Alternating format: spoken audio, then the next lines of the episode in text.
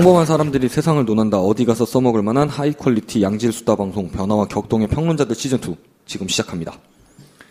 시작합니다. 네, 안녕하십니까 박준익입니다. 김민규입니다. 네.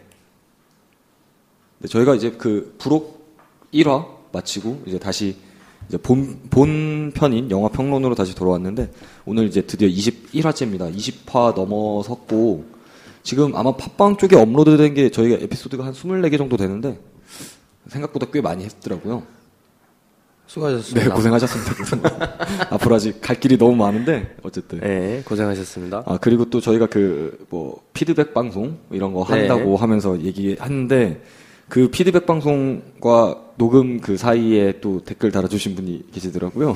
네, 죄송합니다. 중이병. 네, 죄송합니다. 불- 중이병 감사합니다. 네. 불편하게 해드렸 던 점 죄송합니다. 이게 매번 사과하는 것 같은데 네, 어쨌든 저희도 응원이라는 거를 받고 싶은 사람들이니까요. 아니요, 됐어요. 저도 병이 제가 병이 있는 건 알고 있습니다. 삐졌어요? 아, 아닙니다. 네. 삐지기는요. 네, 저희가 좀 더 노력해서 더 좋은 방송, 그 듣기 불편함 없는 방송, 듣기 좋은 방송 만들도록 노력하겠습니다. 여러분 아픈 건 죄가 아닙니다. 네. 아픈 건 장애는 삐졌어요? 아니요 장애 장애는 네. 우리가 함께 도우며 살아가는 세상을 만들기 위해서는 어, 아픈 사람을 괴롭히면 안 돼요. 전 아픈 사람입니다. 네, 알겠습니다. 중이병이 왜 중이병인데 병이니까 그러죠. 그 우스갯소리로 북한군이 쳐들어오지 못하는 이유는 중학교 2학년들 때문에 네, 다음. 중이병 때문이다 뭐 그런 얘기도 있는데 어쨌든 흑염룡이 날뛰고 있습니다. 네, 대한민국 안보를 위해 힘써주시는 김민규 씨와 함께하고 있습니다. 네, 어쨌든 오늘 21화 저희 오늘 21화는 저희 그 영화 악의 연대기 준비했거든요. 그래서 악의 연대기 같은 경우는 어, 범죄 스릴러 영화로서 102분의 런닝 타임을 갖고 있습니다. 그리고 개봉은 이제 5월 14일 날 했고 15세 관람가로 개봉이 시작됐고요. 그다음 저희가 지금 녹음일이 6월 6월 3일인데 3일. 네, 6월 2일 기준으로 200만이 넘어 넘은 어떻게 보면 이제 흥행 영화로서의 네, 기준을 달성했다라고 볼 수가 있겠죠. 그다음에 백운학 감독님 작품이고 출연진으로서는 뭐 손현주 씨, 마동석 씨, 최다니엘 씨, 뭐 박서준 씨 등등이 있었습니다. 네. 뭐, 뭐 줄거리에 대한 이야기를 잠깐 하- 해보겠는데 사실 이 영화 같은 경우는 그 스포일러를 하지 않으면 영화에 대한 내용을 이야기를 할 수가 없을 것 같더라고요. 그래서 미리 말씀을 좀 드리겠습니다. 저희 방송 이번 방송은 어느 방송도 다 그랬지만 스포일러가 저희의 모든 영화 리뷰는 네. 스포일러로 스포일러가 시작합니다. 다량 함유돼 있는 이번 에피소드 네, 주의해 주시길 부탁드리겠습니다. 다 얘기할 겁니다. 네, 그럼 줄거리에 보고 대해서 오시는 게 네, 줄거리에 대해서 한번 이야기를 한번 해 주시죠. 오랜만에 설명충 등판하겠습니다. 영화는 아버지가 구속되는 것을 분노서린 눈으로 지켜보는 어떤 슬픈 아이의 독백으로 시작합니다. 난 살인자의 아들이었다. 그 다음 장면에 바로 소년주가 등장합니다. 경찰 제복을 입고 어떤 상을 시상하고 있었는데 경찰서장이 맞아요, 근데? 경찰서장이었나? 그렇죠. 강남경찰 경찰서장. 아, 그죠. 경찰서장이 손현주 씨에게 어, 특별히 네가 큰 사고만 치지 않는다면 최창식 반장이요. 네. 극중 이름으로. 네, 최창식에게 특별히 큰 사고만 치지 않는다면 본청에 들어갈 수 있을 거라고 그 다 당부하면서 네. 이렇게 막 든든해하면서 그러는 장면이 지나가죠. 그리고 그날 이제 좋은 날이니까 회식을 함께 하고요. 부서 사람들하고 네. 그 부서 사람들의 마동석 씨 계시고 오형사 있었고요. 오형사 차동재 있었고요. 차동재 역의 박서준 네, 네. 씨 있었고요. 그래서 그 팀과 함께 회식을 하고요. 이제 많은 부하 후배들의 그 후배들이 최창식 반장, 최창식 반장님을 엄청 존경하고 그러는 게막 네. 보이는 장면들이 있습니다. 회식하는 자, 씬에서요. 이제 택시에서 집에 가려고 택시를 타고 택시에서 잠이 들었다가 깨어납니다. 네. 눈을 떴는데 자기 집 쪽이 아닌 다른 쪽으로 택시가 가고 있어요. 음. 택시 기사는 긴장을 하면서 최창식 반장의 얼굴을 살피고요. 네. 룸밀러로. 금방 택시 안에서 이제 난전이 벌어지고요. 이게 뭐 하는 거냐고. 막 그러다가 서울의 어떤 인정 없는 공원. 아, 무슨 공원이었는지 까먹었어. 여기가 그 우면산 중턱 정도로 표현이 되거든요. 우면산 근린공원인가? 하여간 그런 걸로 표현이 되고. 네, 그 공원에서 아무도 없는 공원에서 택시 기사가 칼을 들고 최창식 반장을 위협합니다.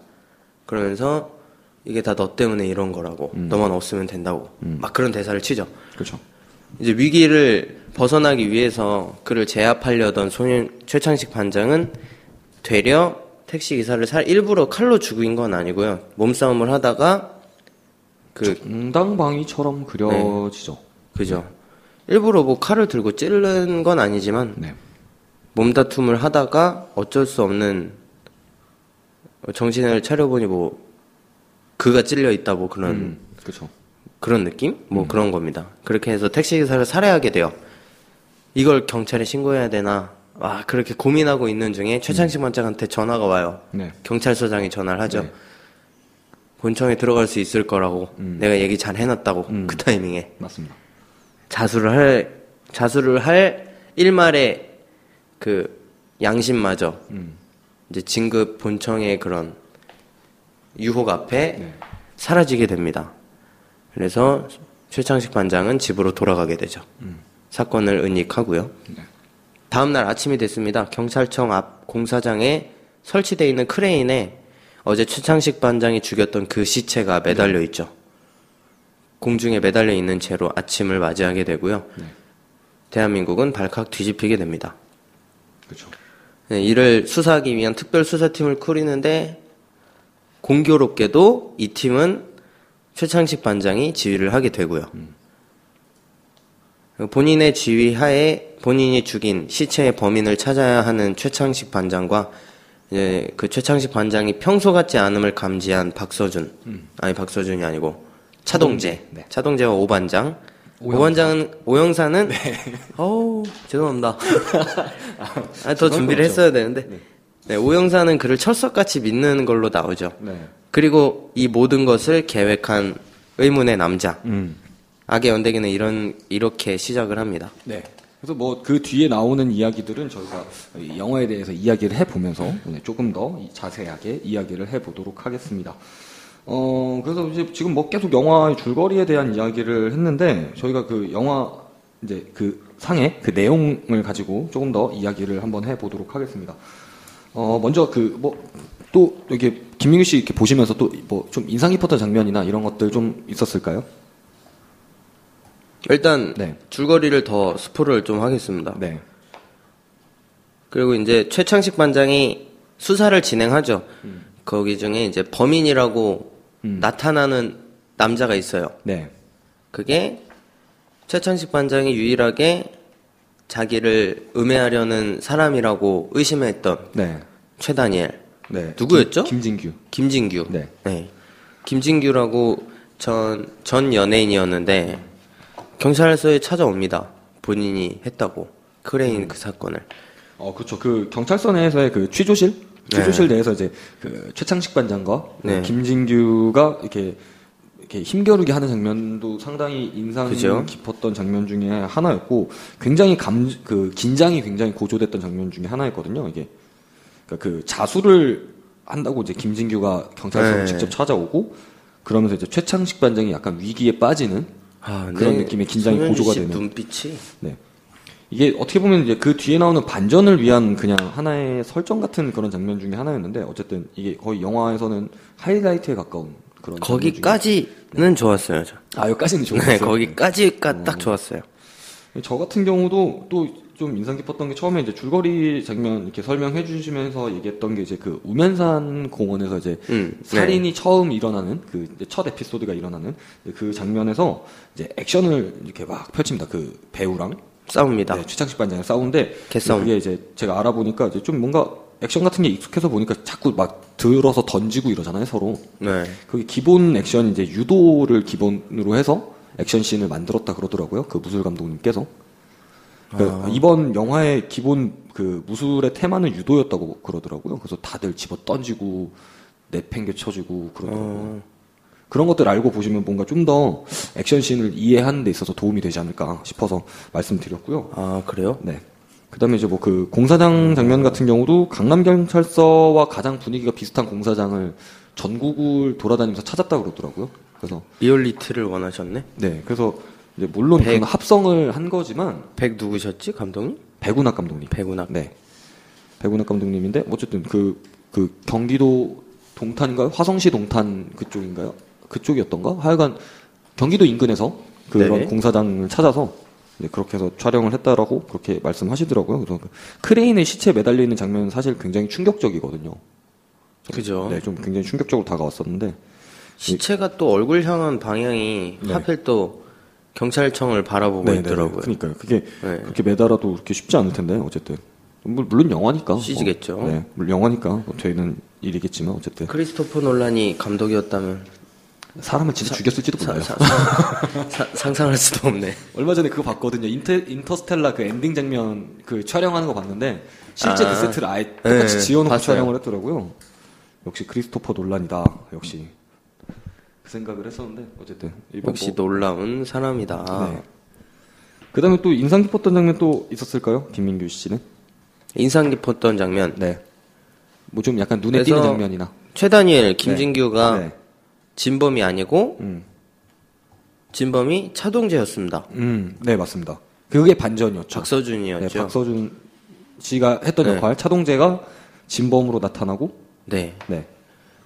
그리고 이제 그 차동재 박서준이 네. 왜 이 일을 계획하게 됐는지 네, 맞습니다. behind story가 나오죠. 네네네. 본인이 어릴 때 영화 처음에 시작했던 음. 아버지가 구속되는 것을 지켜보던 어린 아이 음. 그 아이가 음, 박서준이었죠. 음, 그쵸. 아 차동재. 네.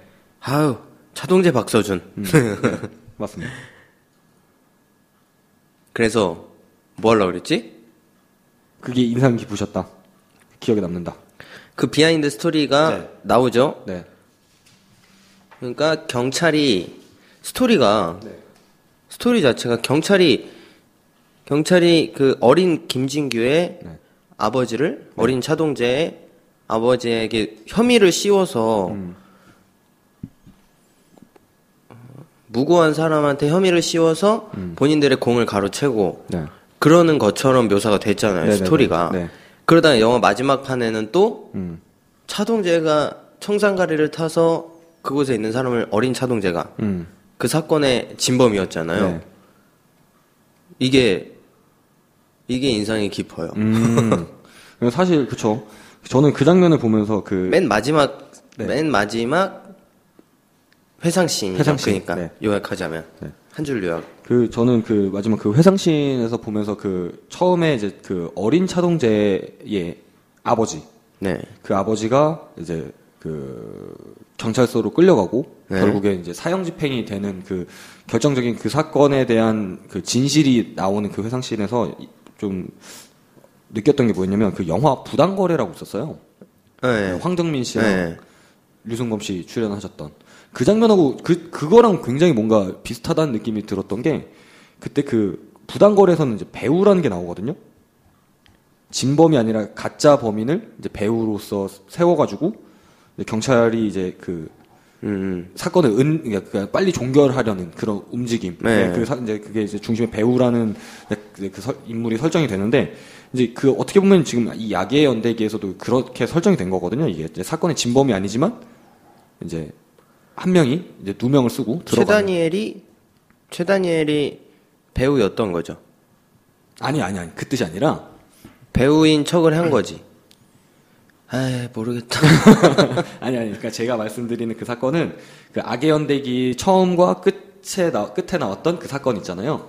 그 청산가리로 12명을 네. 독살했던 독살했던 그 사건의. 진범은 사실은 차동재잖아요. 네. 차동재인데 이제 현실에서는 그러니까 그 영화상의 현실에서는 그 차동재의 아버지가 범인으로 나와서 잡혀서 들어가고 사형이 됩니다. 차동재 아버지가 배우였다고요? 네, 차동재 아버지가 버- 버- 배우였죠, 사실. 왜냐면 이제 이 상황에서도 12명이 청산가리를 집단살인한 사건은 사실 국가적으로도 굉장히 큰 사건 중에 하나잖아요. 이해했습니다. 경찰 네, 경찰 입장에서도 빨리 끝내고 싶은 사건일 거고. 여기까지 그다음에 왔어요. 네. 어린 아이가 범인이라고 한다면 솔직히 경찰 입장에서 엄청 험할 수도 있거든요. 왜냐면은 우리나라는 그 미성년자에 대한 처벌이 굉장히 좀 관대한 나라 중에 하나잖아요. 네. 네. 네, 그러다 보니까 이제 그 아버지, 그러니까 정신지체가 있고 정신적으로 문제가 있는 그 아버지를 어, 범인으로서 하면서 이제 그 당시 이제 그런 사건들을 바탕으로 해서 지금 뭐 여기 극 중에 나왔던 그 뭐 최창식 반장이나 경찰서장이나 이런 사람들이 성장을 했겠죠. 좀 더 높은 뭐 경찰 내 직 위로. 네. 네, 그러면서 이제 이제 그런 거에서 따른 이제 차동재의 분노.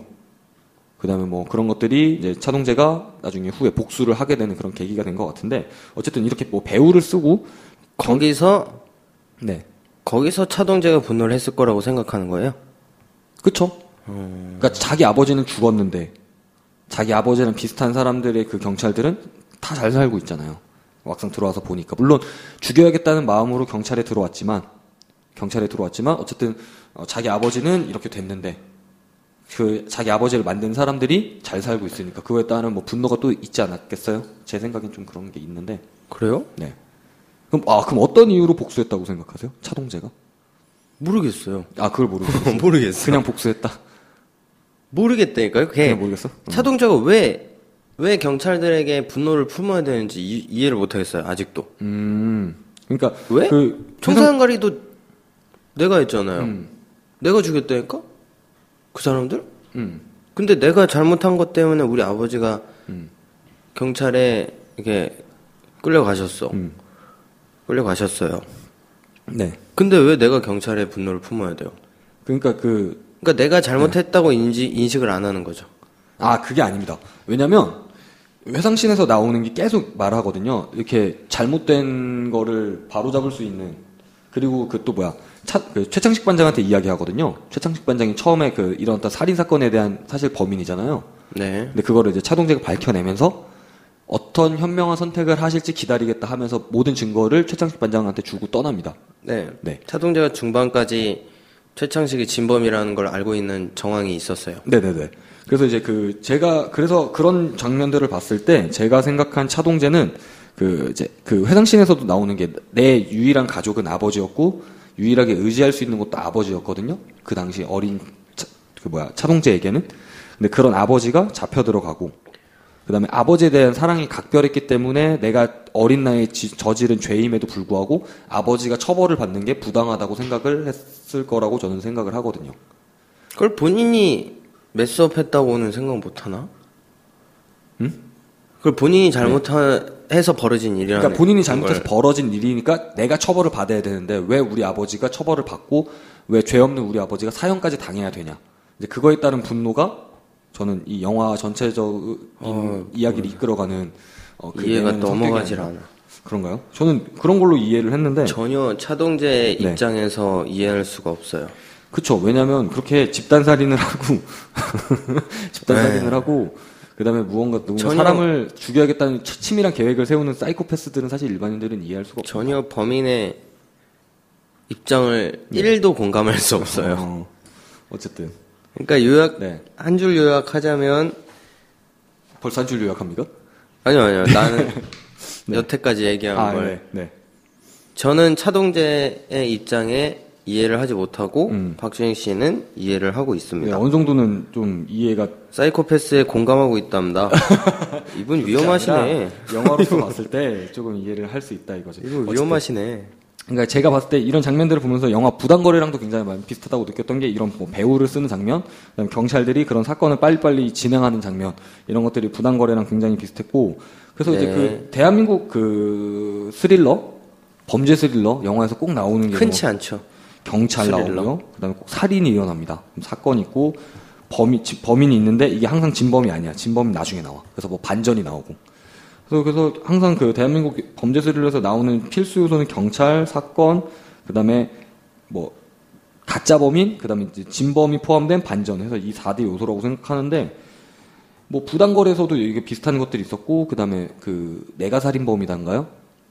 그 안 봤습니다. 박시우 씨 나오는 영화 있습니다. 네. 그거에서도 결국에 진범이 박시우 씨 쪽이었고 뭐 어쨌든 뭐 그런 식으로 되는 그러니까 그런 대한민국 그 범죄 스릴러의 버- 범죄 스릴러가 가지고 있는 그런 필수 요소들을 다 가지고 있는 뭐 그런 영화였지 않나라는 생각을 해봅니다. 뭐 그런 범죄 거에 스릴러잖아요. 네, 그니까요. 네, 그런 거에 따른 또 평도 여러 가지가 있었는데, 뭐 너무 이렇게 비슷하니까, 그러니까 제가 이렇게 정석적이라는 음, 정석적이라서 얘기입니까? 좀 뻔하다, 뭐 이런 평도 좀 많더라고요. 네가 써보든가.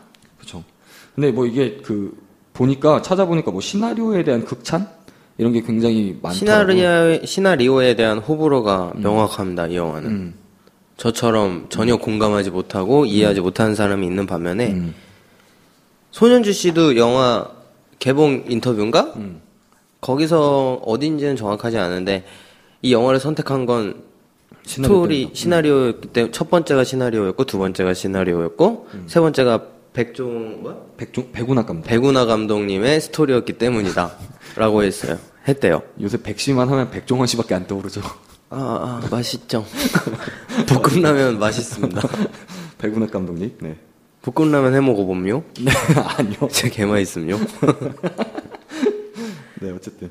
그래서 이거, 이런 거에 대한 평을 좀 제가 찾아서 좀 알려드리자면, 뭐, 제가 지금 말씀드린 대로 그 한국, 대한민국 범죄 스릴러에서 나타날 수 있는 필수 요소들, 그 다음에 항상 나왔던 그런 소재들을 가지고 이 악의 연대기도 진행이 되기 때문에 굉장히 좀 식상하고, 그 다음에 이제 뭐, 반전 강박에 빠진, 무조건 반전만을 위한 그런 영화였지 않나. 그렇게 해서 악평 아닌 악평이 좀 달리는 것도 좀 많이 보이더라고요. 재밌어. 반전을 넣으면 음. 반전밖에 모르는 바보 그러면 반전 없으면은 재미없어. 그래서 그런지 몰라도 그 이제 흔히 그럼 반전을 없이 한 다음에 네. 인터뷰할 때 공개하는 거지. 반전이 없는 것이 반전이다. 엔딩 크레딧에서 어. 반전이 없는 것이 반전이다. 반전이 있는 줄것 알았지? 반전이다. 어쨌든 그래서 그러다 보니까 영화 평론가들하고 네티즌하고의 그 평가 차이 그런 것들이 굉장히 많이 나더라고요. 그 네. 호불호가 포털. 사이트에서 정- 매, 매겨진 점수를 보면 평론가들은 이제 평균 5.81점, 그다음에 네티즌들은 8.01점을 줬습니다. 점수가 이제 한 2점, 2점 정도 차이가 나는데 사실 5점대랑 8점대면은 사실 차이가 어마어마한 거잖아요. 네. 8점대 같은 경우는 그래도 어, 괜찮다, 좀 수작이다, 잘 만들어졌다, 재밌다 이 정도의 평가를 받을 수 있는 반면 5점대 영화 같은 경우는 뭐 두 번 다시는 안 볼 만한 그런 영화의 평가를 내릴 때 한 5점 정도 주지 않나, 5점대 점수를 주지 않나라는 생각을 해보는데 이 차이는 어떻게 왜 생겼을 거라고 보세요? 모르겠습니다. 아 그, 그러세요? 네. 어제 여쭤보시길래 생각해봤는데 네. 모르겠습니다. 제가 뭐 평론을 하는 것도 아니고 음, 우리 이름이 평론자들인데. 평범한 얘기를 해서 평론자들 아닙니까? 맞습니다. 근데 뭐 어쩌라고요? 왜요? 어쨌든 그래서 제가 그냥 생각을 해봤을 때 어, 5.81의 점수를 준 거는 사실 그, 그 처음에 말했던 것처럼 반전 강박, 그다음에 스토리에 대한 개연성 이런 것들이 뭐 평론가들 입장에서는 좀 떨어진다고 보는. 그러니까 네. 스토리가 이상하다니까요. 음, 그러니까 그런 의견들 때문에 점수가 낮지 않나. 근데 네티즌들 같은 경우는 이상합니다 스토리. 일반 일반적인 시선으로 봤을 때는 사실 어떻게 보면 긴장감도 굉장히 있고 그다음에 그 반전도 사실은 물론 뭐 반전 강박이 있네 어쩌네 하지만 사실 그 반전이 있기 때문에 이 영화가 굉장히 어떻게 보면 좀 재밌는 평가를 받는 이유 중에 하나라고 저는 생각을 하거든요. 우리 영등포에 PC방 간적 있죠? 그쵸. 그쵸. 아까 문제 왔더라고요. 너도 왔어요? 네. 그니까요. GTA 5를 전자석에서 사용 가능하다고 나와 있네요. 네. 기계식 키보드. 저도 뭔가 했었어요. 아까 여기서 보는데 처음 시작할 때 왔더라고요. 아 깜짝이야. 영등포라길래 흠칫했네. 그래서 네티즌 입장에서는 사실 악연대기가 재미없는 영화는 아닌 것 같거든요. 제가 봤을 때. 뭐 평론가들 입장에서는 뭐 어떤 영화인지는 저희는 뭐 사실 평론가의 입장보다는 네티즌의 입장에 가깝기 때문에 그래요 저 어, 오늘은. 평론가들의 어, 오늘 입장입니다. 가깝- 본의 아니게 그렇게 됐네요. 음, 역시 위치 선정이 중요합니다. 어 그렇군요. 어쨌든 그래서 뭐 이- 인작이네. 이런 점수 차이가 좀 나지만 어쨌든 어, 영화는 어쨌든 그 상업성과 대중성을 겸비해야 되는 영화이기 때문에 또 너무 이 영화 만드셨던 만들으셨던 뭐 감독님이나 백종 아니 백운학 감독님. 네, 스태프 여러분들은 사실 그렇게 너무 크게 실망할 필요 없는 것 같아요. 행여나 이런 거 보면서 좀 실망할 수도 있잖아요. 왜냐하면 제가 왜 이 생각을 왜 했냐면, 괜찮아요. 그런 얘기 할 필요 없어요. 아, 그러니까 백운학 감독님이 감독님들은 영화를 굉장히 오랜만에 찍으셨더라고요. 우리 캐스트를 안 듣습니다. 위로하지 마십시오. 그러니까 굉장히 영화 오랜만에 찍으셨더라고요. 그래서 네 맞아요. 어, 이 영화에 대한 자부심도 엄청나고, 그다음에 되게 이 제목 하나하나, 그다음 뭐 배우, 네. 뭐 카메라 워크 이런 거 하나하나 엄청 신경 많이 쓰셨더라고요. 캐스팅은 성공하셨어요. 음, 캐스팅은 확실히 네. 인정합니다. 음. 아, 그래서 이게 영화 제목이 악의 연대기잖아요. 네. 이 제목에 대한 이야기를 한번 해보도록 하겠습니다. 어, 이 연대기라는 뜻 자체가 연대순으로 역사적인 사상을 열거한 기록이라고 정의가 되어 있거든요. 그래서 뭐 역사적 사건을 시간의 순서대로 기록한 사서 이제 뭐 이런 것들을 연대기라고 부르는데 아, 그래요? 이게 왜 제목이 악의 연대기인 것 같으세요? 김민규 씨가 봤을 때. 이 제목이 주는 메시지가 분명히 있다고 저는 보거든요. 그 연대 책임 연대 책임? 이어지는 있잖아요. 네. 그러니까 얘가 잘못을 했으니까 음. 우리 모두 고통을 받아야 하는 군대식 연대. 음. 그러니까 우리는 하나다. 위아더 월드. 위아더 월드? 음. 어. 제가 하고 싶은 얘기는 악의 연대기니까 그러니까 네. 아, 뭐라 그럴까?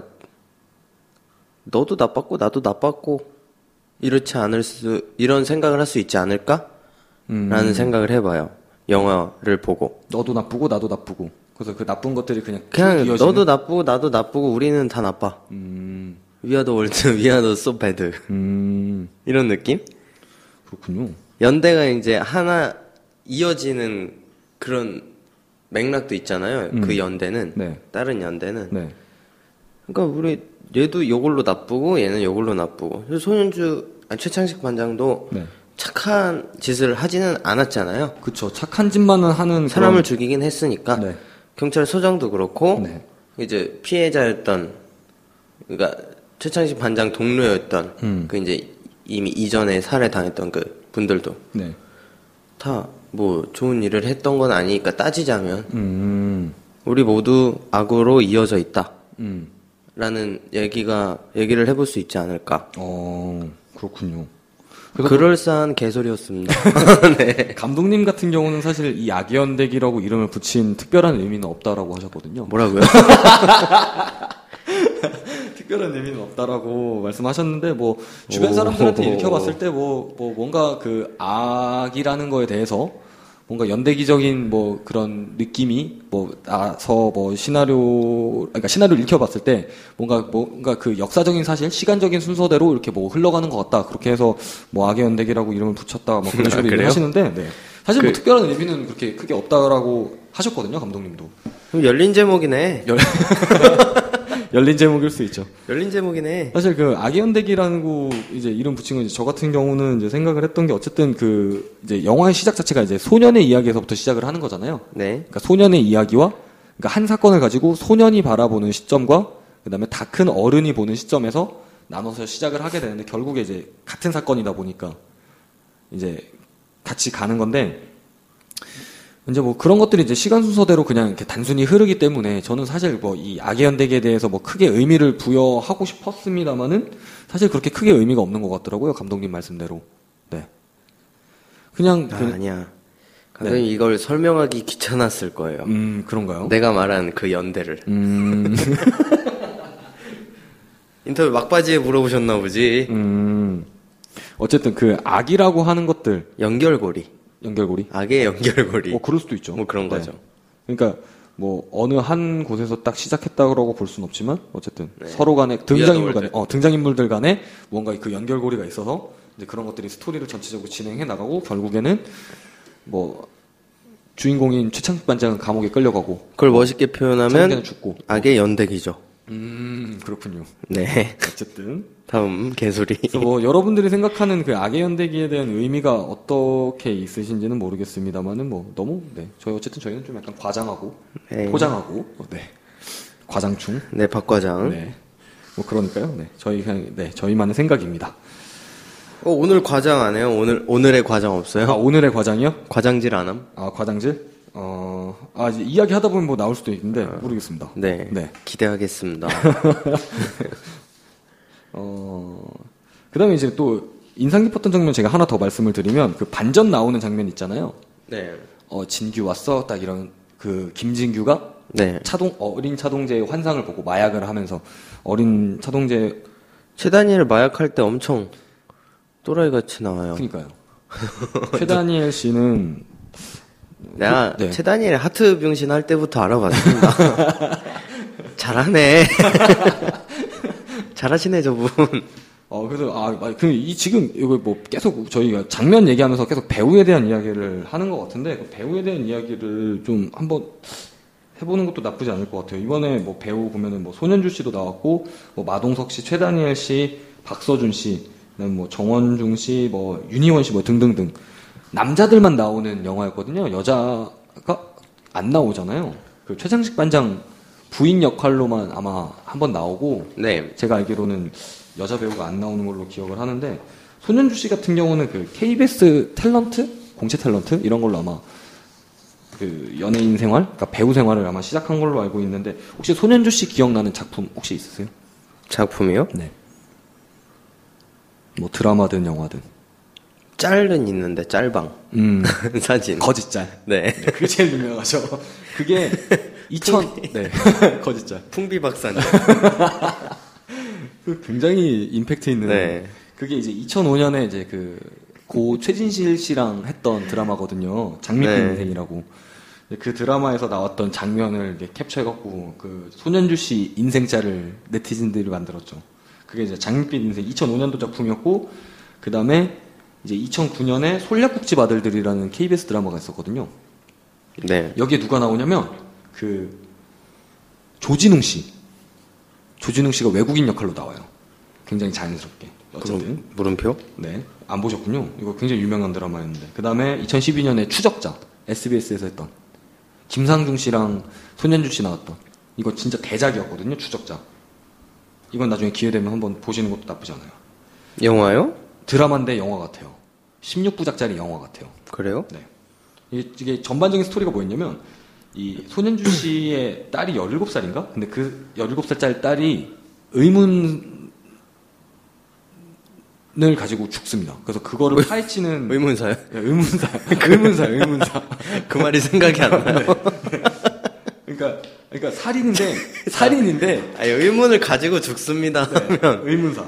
딸이 딸이 뭔가 궁금한 게 있는데 죽은 것 같잖아요. 의문사 어쨌든 근데 이제 그거를 찾아내는 과정인데 이제 이게 음. 좀 뭐라 그러죠? 이제 권력에 좀 투항해서 싸우는 그런 장면도 많이 나오고 굉장히 인상 깊은 장면이 많이 나오는 게 이게 그리고 또 이제 그 손현주 씨가 이제 스릴러 장르를 그 전까지는 거의 안 했거든요. 뭐 솔약국집 아들들, 장밋빛 인생 이런 거 보면 거의 뭐 평화. 가족, 어, 평화 가족, 그다음 네. 뭐 멜로 막 이런 거였는데 이 추적자 이후로 스릴러 이런 장르에서 굉장히 눈을 뜨게 된 그런 게 이제 대표적인 작품이 이제 추적자였습니다. 그 다음에 이제 나왔던 게 SBS 또 드라마였던 3데이즈. 여기선 대통령 역으로 나오거든요. 믿어봐야지. 박유천 씨랑 나왔던. 집에 가서 그 다음에 영화 첫 주연으로 나왔던 게 숨바꼭질. 이것도 굉장히 흥행했었거든요. 숨바꼭질. 그 다음에 이번에 악의 연대기. 그러니까 계속 추적자 이후로 어떻게 보면은 스릴러 장르를 계속 하는데 하시는데 스릴러 그러니까 우리나라 뭐 배우들 이런 거 보면은 뭐 양아치 연기는 사실 뭐 류승범이 최고다 뭐 이런 얘기도 있잖아요. 네. 네. 근데 요즘 들어 드는 생각은 진짜 이 손현주 씨 스릴러도 굉장히 진짜 믿고 보는 수준이 된 것 같아요. 굉장히 뭐 스토리도 스토리고 사람들이 많이 좋아할 만한 연기. 연기 연기력이 보통이 아니시던데. 그러니까요. 네. 그에 대한 평가가 굉장히 많더라고요. 손현주 씨가 진짜 멱살 잡고 영화 이끌어가는. 느낌. 네. 그런 느낌. 뭐 그렇게 얘기하시더라고요. 캐리하셨네. 손현주 씨에 대한 연기 뭐 그런 것들은 사실 뭐 저희가 뭐 평가하는 것 자체가 의미가 없기 때문에 뭐 더는 말씀 안 드리겠습니다만은 아 여기 백운학 감독님도 그런 말씀하셨거든요. 영화 그 뭐라 그러죠? 그 크레딧 영상? 그런 데서 보니까 손현주 씨가 이렇게 하는 연기를 보면서 아 저분이 그냥 하는 대로 찍으면 되겠다 라고 말씀하실 그러니까 감독이 직접 배우를 보고 아 배우가 하는 대로 그냥 하면 되겠다 라고 말씀하실 정도였으니까. 건들릴 게 없네. 손현주 씨가 이제, 이제 뭐 시청자들 혹은 뭐 관객들한테도 인정받지만 이제 그 영화계 방송계에서도 굉장히 인정받는 제작가에게 배우가- 네. 인정을 받을 정도면. 그 정도면 뭐 어마어마 아니 영화 감독이 손 안 대겠다는 배우가 어디 있어요? 그러니까요 엄청 대단한 것 같습니다 귀찮았나? 네. 그 다음에 손현주 씨만큼 백운학 백운학 네. 감독 귀차니즘설. 제목 설명 귀찮아서 안 함. 그럴 수도 있죠 어쨌든 그 다음에 또 나왔던 배우가 이제 마동석 씨 마동석 씨 같은 경우는 뭐 부당거래 퍼펙트 게임 범죄와의 전쟁 이런 것들에서 이제 조연으로 굉장히 나쁜 녀석들. 어, 인지도를 높이다가 이제 주연으로서 뭐 2012년에 이웃사람, 그다음에 뭐 반창고, 노리개, 더 파이브, 살인자, 군도, 그거 나쁜 뭐 녀석들, 않았어요? 드라마 나쁜 녀석들까지. 바람 피는 영화? 바람 피는 영화? 예. 뭐 있었던 것 같은데. 그게 뭐지? 매력적인 남자로 나왔던. 어 그래요? 모르겠어요. I don't know. 마동석 씨 같은 경우는 좀 특이 사항이라고 보면은 뭐 다 아시는 얘기겠지만 그 이종격 투기 선수 트레이너 몸이 우락부락 하잖아요. 네. 네, 뭐 그런 거 영화 하시기 전에 하셨다고 뭐 그런 얘기 있더라고요. 예, 예. 네. 마동석 씨 같은 경우도 뭐 마동석 씨 같은 경우가 진짜 사실 따지고 보면 영화 배우거든요. 거의 드라마 안 하고 드라마라고 하면은 뭐 나쁜 녀석들. 네. 아마 데뷔도 영화로 하셨고 그다음 쭉 영화만 하시다가 이 나쁜 녀석들 때 OCN 드라마 한 번 했던 걸로 기억을 하는데 어쨌든 시즌 2 나온다는데. 나쁜 녀석들이요. 네. 나올 법하죠. 얘기 있었어요. 굉장한 인기를 얻었기 때문에 다른 류의 비슷한 음, 컨셉으로. 비슷한 캐스팅을 가지고 어. 다른 류의 장르로 들어온다 막 그런 얘기 했었던 것 같아요. 음. 나쁜 녀석들 근데 그 캐릭터 그대로 스토리 비슷하게 해갖고 또 한 번 더 가도 괜찮을 것 같아요. 하지만 카더라. 가더라. 어쨌든 그 다음 또 비중이 있었던 게 최다니엘 씨. 최다니엘 씨 같은 경우는 역시 뭐 지붕 뚫고 하이킥에서 하트바보 하트바보 하트버보. 그 하트바보. 뒤로 뭐 좀 인상 깊었던 영화, 저한테 인상 깊었던 영화는 이제 공모자들. 거기서 네. 또 지금 여기서처럼 약간 악역을 맡았었거든요. 음, 뭐 그 인신매매 하는데 주축이 되는 이제 그 뭐라 그러죠? 브로커라고 해야 되나? 이제 그런 역할로 나왔었는데 상당히 그 공포심을 줬던 어, 역할로 나왔었습니다. 그러니까 이 최다니엘 씨 같이 뭔가 약간 어떻게 보면 선하게 생겼는데 그런 사람들이 저지르는 악행이 더 무서운 것 같아요. 지금. 멀쩡하게 생겼는데 응. 그게 막 잘생긴 건 아니거든요. 사실 제가 봤을 때. 멀쩡하죠. 멀쩡하긴 한데 네. 그렇더라고요. 그다음에 뭐 그다음에 뭐 그 차동지 역할로 나왔던 박서준 씨. 박서준 씨 같은 경우는 최근에 좀 인기를 많이 얻는 그런 배우 중에 하나입니다. 그래서 뭐 그 황정음 씨 나왔던 지성 씨랑 황정음 씨 나왔던 드라마 킬미일미에서도 나왔었고. 지성 씨 네. 어머님이 제 어머님이 지성이 박지성이 나온다 그러고 킬미밀 앉아서 보고 계셔서 1화를 다 보고 계실 때까지 저도 옆에서 봤는데 박지성 언제 나와? 근데 지성 나올 때 나왔잖아. 지성 씨. 지성 씨도 잘생겼는데. 어쨌든 그렇습니다. 그래서 저희가 뭐 그 이제 뭐 여기 야계연대기에서 뭐 스토리에 대한 뭐 그런 혹평 뭐 그런 것들도 있어서 뭐 그런 거에 대한 이야기도 잠깐 해봤었고 그다음에 또 출연진에 대한 뭐 극찬 이런 것들이 굉장히 많았기 때문에 출연진에 대해서도 한번 이야기를 해봤는데 뭐 그럼 마지막으로 저희가 전체적으로 뭐 한 줄 평 하면서 이번 에피소드 한번 맞춰 보도록 하겠습니다. 제가 먼저 할까요? 한 줄 평. 몇 얼마 됐어? 몰라 왜 안 나와? 오늘 왜 이렇게 좀 어수선한 거 아니야? 어 느낌 쎄한데? 쎄한 느낌.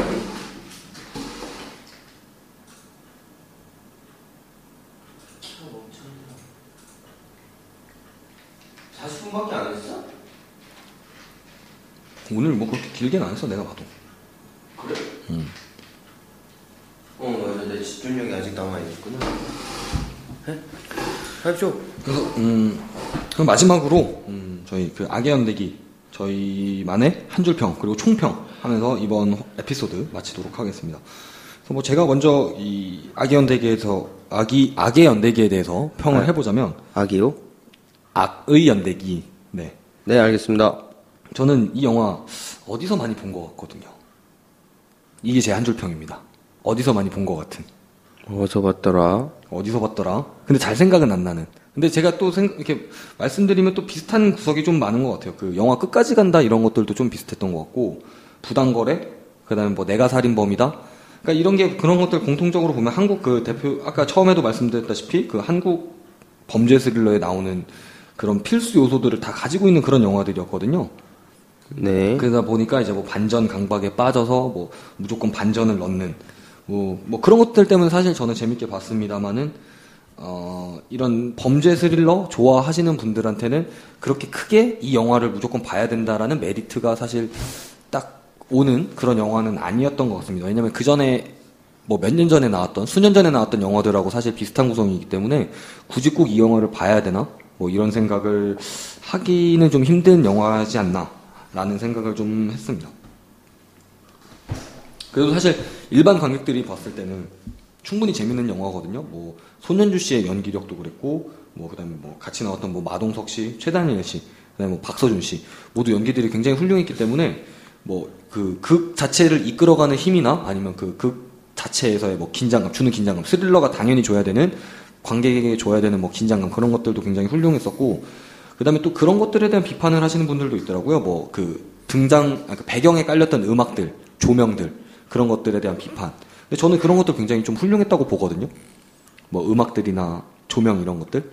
저는 인상 깊었던 조명이 그 살인 사건이 일어나고 강남 경찰서 쪽에서 이제 찍었던 신 중에 굉장히 그 이제 굉장히 이제 사건 살인 사건이 일어나서 급박한 상황 급 급박한 상황인데 그 마치 DSLR 카메라로 찍은 듯한 인상을 주는 그 씬이 하나가 나와요. 자세히 보면 나오는데 햇살이 이렇게 카메라에 찍히는 정도로 햇살이 이렇게 카메라에 찍히거든요. 네. 그러니까 굉장히 어떻게 보면 따뜻한 앵글?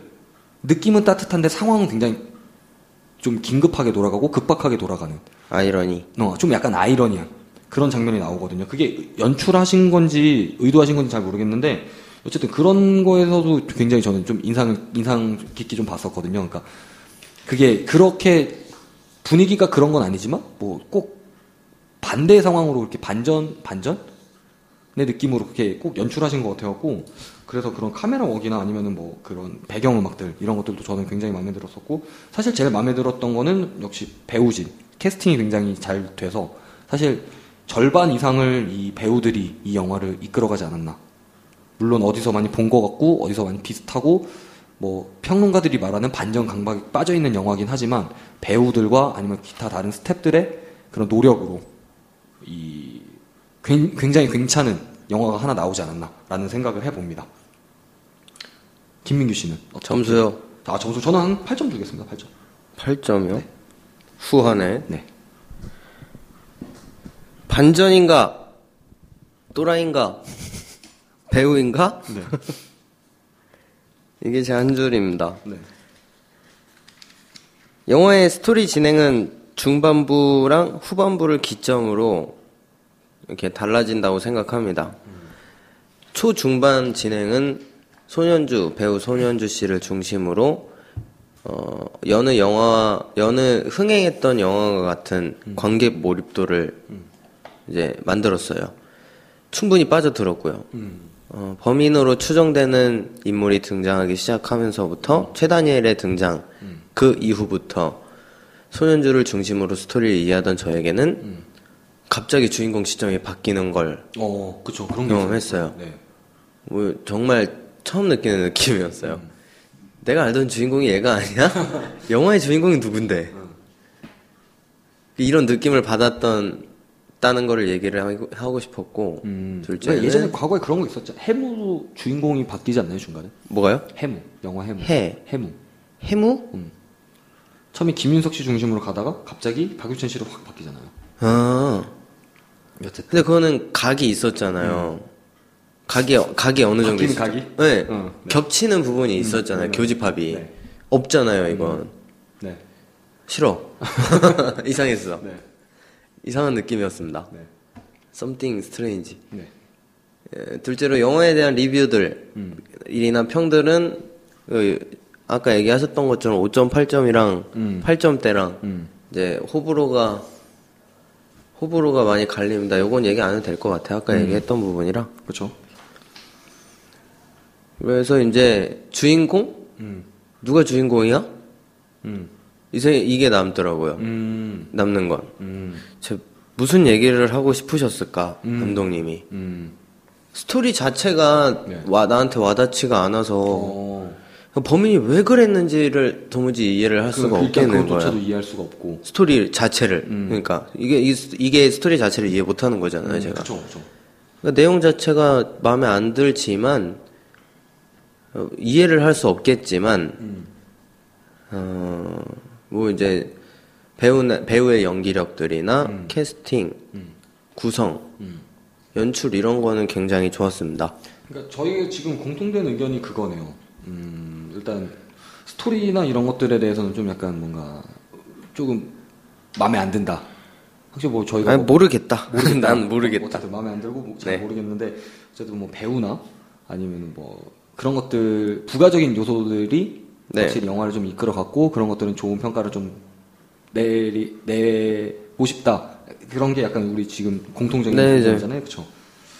그죠? 저- 그 다른 사람들도 많이 그렇게 느끼더라고요. 스토리 자체에 대해서 뭐 그렇게 크게 점수를 주는 분들이 별로 없더라고요. 뭐 개연성이 부족하다, 뭐 반전 때문에 한- 계속 반전 반전 하는데 실제로 그 인터넷이나 이런 데- 이런 사람들 아니면 실 관람객들 평가를 보면은 그 반전에 대한 이야기가 굉장히 많기 때문에 그 반전 때문에 뭐 스토리를 뭐 그러니까 그 반전 하나 그 씬을 위해서 너무 앞에만 앞에 내용을 다 이렇게 달려온 것 같은 이 반전 하나 때문에 그러니까 이게 필요가 없어지게 필요가 없는 것처럼 느끼는 분들도 그렇잖아요. 그 반전을 기점으로 갑자기 다른 스토리가 펼쳐지는 것 마냥 그러니까 그런 것들에 대해서 좀 불편함을 느끼는 분들도 좀 있었고 그런 것들 최 때문에 다니엘이 마약을 음. 먹고부터 차동재 영화가 시작이 된 거죠. 음 그러니까 차동재의 치절한 복수극이 시작된다. 뭐 이런 거. 음, 좀 어떻게 보면 중구난방 같은 그런 이야기지만 어쨌든 뭐 충분히 재미는 있었던 것 같은데 뭐 김민규 씨는 그럼 점수는 어느 정도 주고 싶으세요? 범인의 심정을 이해할 수는 없지만 음. 범인의 뭐 범인이 왜 그랬는지 왜 그랬어 뭐 솔직하게 얘기해 그런 건 아니지만 그러니까 범인의 공감은 할 수는 없지만 복수 방식이나 음. 그런 거는 높이 사고 싶어요. 어 어떤 점에서? 최창식을 완전히 아 보내버리는 매겨버렸잖아요. 매겨버리는 어. 왜냐면 오- 왜냐면 오영사까지 마동석까지 네. 아, 차동재가 김진규란 걸 알아낸 오영사를 음. 죽였잖아요. 네, 네, 네. 아무도 모르는 곳에서 죽이고 음. 본인도 갖고 네. 그 사건에 연루됐던 음. 그 청산가리 사건 최초 그 사건에 연루됐던 사람 중에 최창식 혼자 남은 거예요 세상에. 나머지는 다 죽었잖아요. 경찰서장도 그렇죠. 경찰서장도 죽고. 최창식 혼자야 세상에. 네, 그니까요. 이걸 어떻게 해명할 거야? 택시기사 죽인 게 난데 음. 택시기사 죽였던 그 영상이 SNS에 퍼졌잖아요. 그쵸, 이미. 그쵸. 경찰청 그 응, 그리고 홈페이지에 그리고 자기도 죽고 오영사도 죽고 다 거. 최창식도 간 거야 그냥. 완벽하게 보내버렸다. 어, 이 와. 방식은 임팩트 있다. 복수 방식은 마음에 든다. 어. 복수를 하- 왜 할랬는지는 공감할 수 없지만 음. 어, 이번에 김민규 씨 굉장히 자세하게 네? 조사하시고 자세하게 보셨네요. 아니 그냥 느낀 건데 음. 어, 그런 거. 느낀 겁니다. 어쨌든. 그래서 점수는 정말 완벽하게 보내버렸어. 매겼어요. 매겼어. 매겼어. 매겨버렸어. 점수 몇점 줄 거냐고요? 점수 9점이요. 9점. 어, 왜? 스토리만 1점 빠졌습니다. 아, 진짜요? 아, 네, 딴건 나머지는 다 없습니다. 좋고. 네. 음, 그렇군요. 스토리가 별로다라는 얘기는 아니고 이해를 못하겠다 내가. 음, 좀 공감을 못 네, 하겠다. 스토리를 평가하는 건 아니고 사실 저희는 굉장히 그 평가에 대해서 후한 사람들이라 누가 누굴 평가해 이런 저희가 느낌이라. 평- 점수를 내린다는 게 뭐 김민규 씨가 예전 지난 방송에서 말 했다시피 만족도 약간 그런 느낌으로 평가를 하고 있어서 뭐 저희의 평가가 그렇게 크게 의미가 있는 건 아닙니다만은 뭐 그냥 점수 주는 거예요. 네, 8.5점, 있어 보이려면 점 이렇게 붙여갖고 한 8.3, 8.4 8.75점. 어 그럼 있어 네. 보여요. 네. 어쨌든 그래서 저희 뭐 이번 21화 아기 연대기는 저희 평가 전체적으로는 뭐 공통된 의견이 좀 굉장히 많았던 영화. 네, 아마 들으 지금 이 에피소드를 그러니까 이 팟캐스트를 들어보시고 그다음에 뭐 영화를 보셔 보시고 들으시는 분들이나 아니면은 오늘 보시고 들으는 게 들으시는 게 좀 더 이해하는데 편하죠. 그죠. 저희 팟캐스트를 들으시려고 영화를 보시는 거는 매우 감사하지만 네 먼저 영화를 보시는 게 좋습니다. 사실 저희 거 듣고 영화 보면은 재미없을 거예요. 저희 영화가. 저희 캐스트도 별로 네. 공감하지 못하실 거예요. 영화가 아마 재미가 없을 겁니다. 저희는 스포일러를 다량 하면 죄송합니다. 저희가 능력이 부족해서. 어쨌든 그래서 뭐 공통된 의견이 굉장히 많았습니다만 아마 네. 영화 보신 분들도 저희랑 아마 비슷하게 그렇게 크게 다르지 않게 생각하실 거예요. 이렇게 뭐 제가 봤을 때는 뭐 그렇게 크게 악평하는 그럴 만한 영화도 아니었고 그다음에 크게 네, 또 호평할 수 있는 또 그런 영화는 아닌 것 같거든요. 아 마동석이 너무 멋있어. 음, 그러니까 그냥 뭐 지금 한 200만 점 봤는데 음딱 그냥 좀 아, 좀 악평 아닌 악평을 해보자면 딱 이 정도 볼만한 영화였다. 200만 정도 볼만한 영화였다라고 생각을 해봅니다. 질감 가능. 질감 가능. 아, 그쵸. 재밌게 질감 볼만하네요. 네.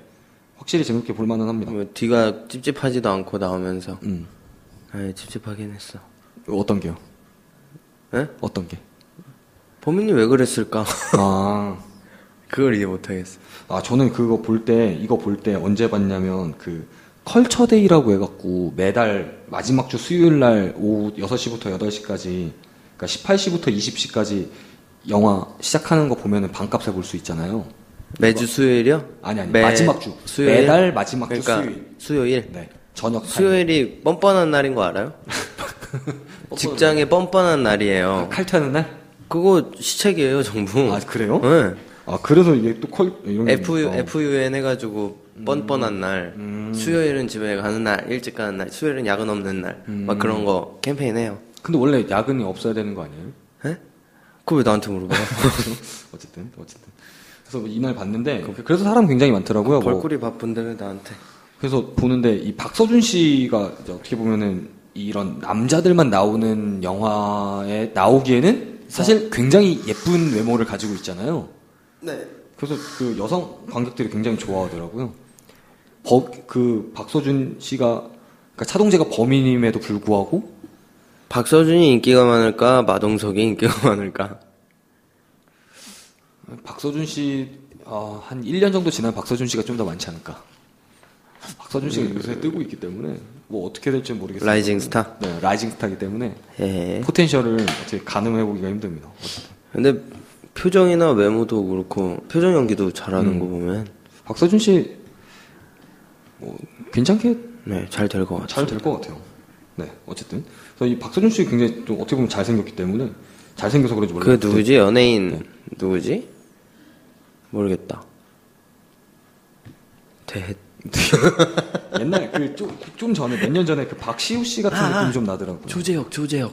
누구요? 조재혁. 그 누구예요, 여기? 조재혁 몰라요? 조재혁이요? 네. 조재혁 씨가 누구예요? 배우. 조재혁 씨. 아니, 조재혁. 조장혁 씨 아는데. 네. 이전님.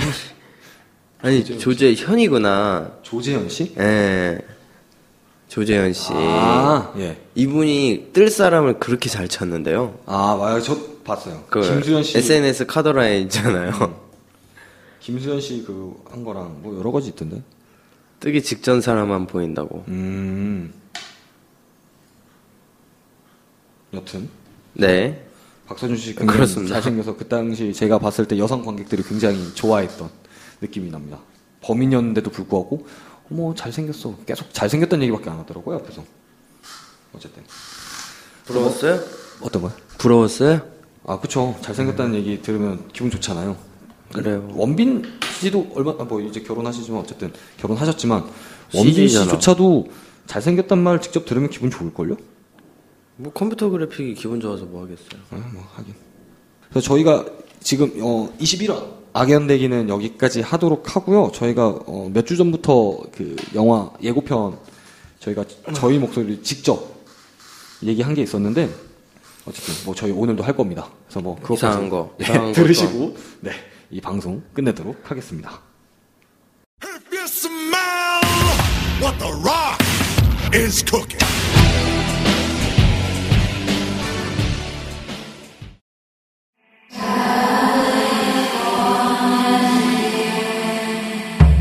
역사상 전례 없는 규모 9.0의 강진이 발생한 미국 캘리포니아.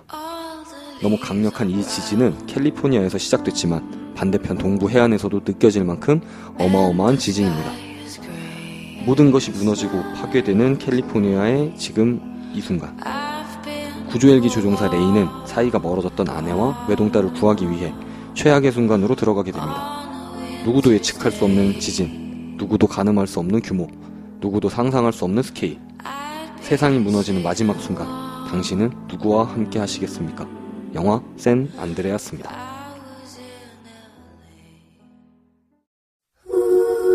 Seems like everybody's got a price. I wonder how they sleep at night. When the sale comes first and the truth comes second, just stop for a minute. 전국 팝 아카펠라 대회에서 3년 연속 우승의 자리를 지켜오고 있는 전통의 여성 보컬 그룹 벨라스. 하필이면 대통령 생일 파티 축하 공연에서 화려한 퍼포먼스를 펼치던 중 차마 눈뜨고 볼 수 없는 낯뜨거운 사고를 치고 만다. 하루아침에 대학 여신에서 미운 오리 새끼가 된 그녀들은 무너진 명성과 상처 입은 자존심을 회복하려 애쓰지만 그때마다 더 큰 무리수로 외면받을 뿐이다. 해체 위기에 놓인 벨라스에게 국제 대회에서 우승을 하면 다시 노래할 수 있다는 마지막 기회가 주어지는데 과연 그녀들이 준비한 필살기는 무엇일까? 전 세계를 뒤흔들 그녀들의 폭풍 라이브가 시작된다. 영화 피치 퍼펙트 언프리티 걸즈입니다.